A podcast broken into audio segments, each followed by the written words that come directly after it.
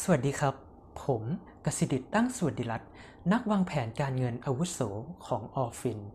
คลิปนี้ครับ ผมอยากมาแชร์ประสบการณ์ในฐานะนักวางแผนการเงิน ว่าอะไรคือสาเหตุหลักสำคัญ 5 ประการ ที่ทำให้คนส่วนใหญ่เก็บเงินไม่ได้สักที ข้อแรกครับ ขาดเป้าหมายที่มีพลังมากพอคนส่วนใหญ่ที่ไม่สามารถเก็บเงินได้ครับ พอเราไปถามเขาว่าทำไมถึงอยากรวย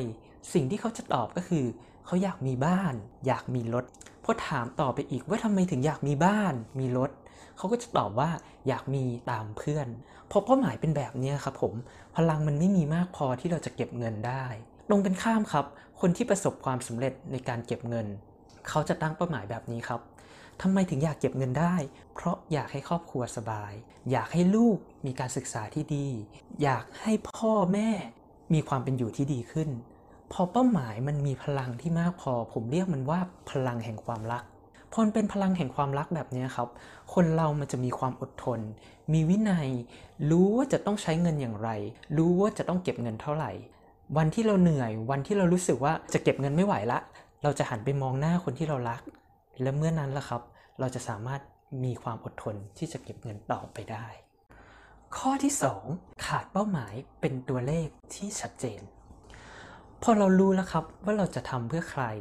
หลังจากนั้นเราจะตั้งเป้าหมายต่อครับ ว่าเราอยากมีอะไรเพื่อคนที่เรารัก เช่น เราอยากมีบ้านให้คนที่เรารัก เราต้องรู้ครับว่าบ้านหลังนั้นจะต้องใช้เงินเท่าไหร่ ต้องรู้ละเอียดไปถึงขั้นที่ว่าต้องใช้เงินดาวเท่าไหร่ ต้องผ่อนต่อเดือนเดือนละเท่าไหร่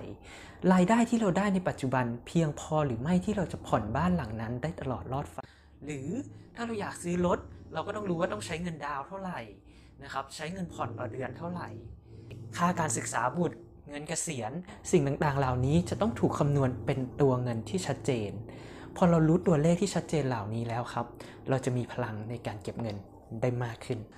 ข้อที่ 3 ครับ ขาดแผนการปฏิบัติที่ชัดเจน พอเรารู้แล้วครับ ว่าเป้าหมายของเราต้องใช้เงินเท่าไหร่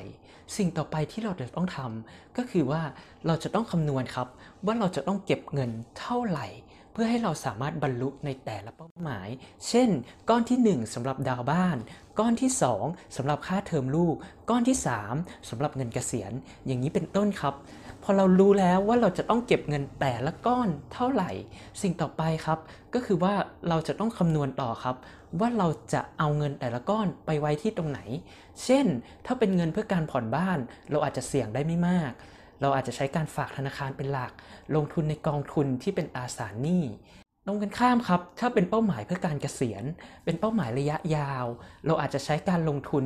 50%แบ่งไปลงทุนในพอร์ตหุ้น อีก 50%แบ่งไปอยู่ในกองทุนที่เป็นตราสารหนี้ ทั้งนี้จะต้องดูความเสี่ยงให้เหมาะสมกับเป้าหมายของเราด้วยนะครับ ข้อที่ 4 ขาดวินัยและความสม่ำเสมอ การเก็บเงินให้ประสบความสำเร็จครับ ต้องทำอย่างต่อเนื่องทำเป็นระยะเวลายาวนาน มันเหมือนกับการที่เราวิ่งมาราธอนครับ ตอนที่เราเริ่มแรก ๆ มันจะเหนื่อยครับ แต่ถ้าเราทำไปเรื่อยๆ เราจะชิน มันมีงานวิจัยงานวิจัยหนึ่งครับ ถ้าสมมุติว่าเราอยากที่จะเปลี่ยนนิสัย เขาแนะนำให้เราทำนิสัยนั้นให้ได้ 21 วันต่อเนื่องกัน ถ้าสมมุติว่าเราสามารถเก็บเงินได้ตามเป้าหมายของเราได้ต่อเนื่องกัน 21 วัน สิ่งที่เราจะสร้างให้กับตัวเอง นั่นเรียกว่า นิสัยเศรษฐี ข้อที่ 5 ครับ ไม่ยอมลงมือทำสักที คนส่วนใหญ่ครับ รู้ครับว่าการเก็บเงินจะต้องทำอย่างไร เริ่มต้นอย่างไร มีขั้นตอนอย่างไรบ้าง แต่คนส่วนใหญ่ครับ เลือกที่จะไม่เริ่มต้นทำสักทีผมแนะนำครับให้เริ่มต้นตั้งแต่วันนี้เลยครับพอเราเริ่มต้นเราจะรู้ว่ามันไม่ยากอย่างที่คิดครับ และถ้าสุดท้ายเรารู้ว่าเป้าหมายที่เราทำเราทำเพื่อใครนะครับ พอเราเริ่มต้นไปแล้ว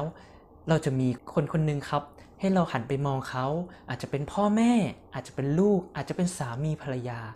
วันที่เราเหนื่อยครับ วันที่เราท้อ วันที่เรารู้สึกว่าเราไม่มีแรงที่จะเก็บเงินแล้ว เมื่อเราหันมองคนเหล่านั้นครับ เราจะมีพลังที่จะเก็บเงินได้ต่อ และเรา